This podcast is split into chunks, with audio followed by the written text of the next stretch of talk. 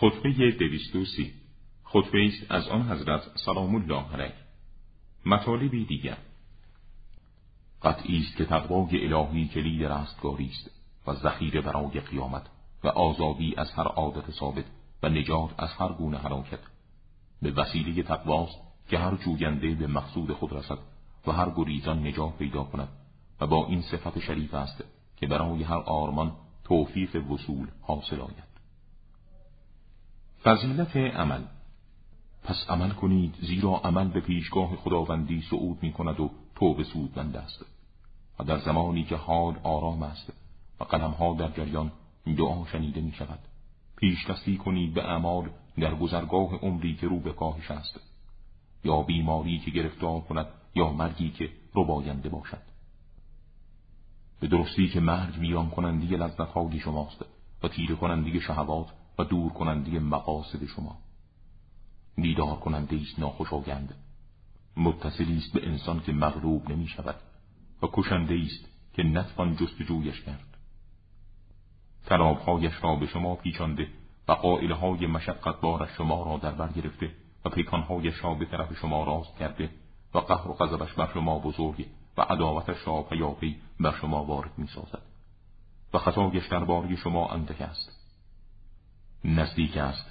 تیرگی های سایه های شما را احاطه کند و سختی های آسیب ها و بیهوشی های جنگندن و درد احتضار و پرده های تاریک مرگ شما را در برگیرد و طعم ناخوشایند آن زائقه شما را سخت بیازارد. گویی مرگ ناگهان بر سر شما تاختن آورده گویندگی شما را ساکت کرده و جمعتان را پراکنده و آثارتان را محو ساخته و آبادی های شما را ویران نموده. و از کار انداخته و وارثان شما را برانگیخته است تا ارث شما را که بر جای مانده تقسیم کنند آن گوش کننده در میان آشنایی خاص که برای او سودی ندارد و خیشاوند اندوهگین که نمی‌تواند از مشقتی برای رهگذر پل زندگی و مرگ جلوگیری کند و شماتت کننده که برای آن مسافر دیار خاموشان ناله نمی کند. امتیاز کوشش ملتزم شوید به کوشش و تلاش و آمادگی و مهیا شدن و توشگیری در منزل توشه و زخیه سازی. نفری بر شما را زندگی دنیوی. چنان که پیش از شما امتهای گذشته و مردم قرون از بین رفته را فریب داد. آنان که شیر دنیا را دوشیده و تلخی فریبکاری آن را چشیده و مواد مفیدش را نابود و تازه هایش را گهنه کردند. پس از آنان خانه هایشان به گورها مبدل گشت. و اموالشان میراث. کسی را که به آنان وارد شد نشناختند و به کسی که برای آنان گریست توجهی ندارند و به کسی که آنان را صدا کند پاسخ نمی‌دهند.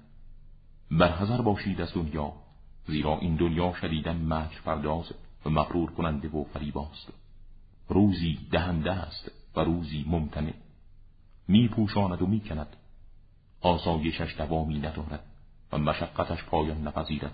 و بنایش متوقف نشود.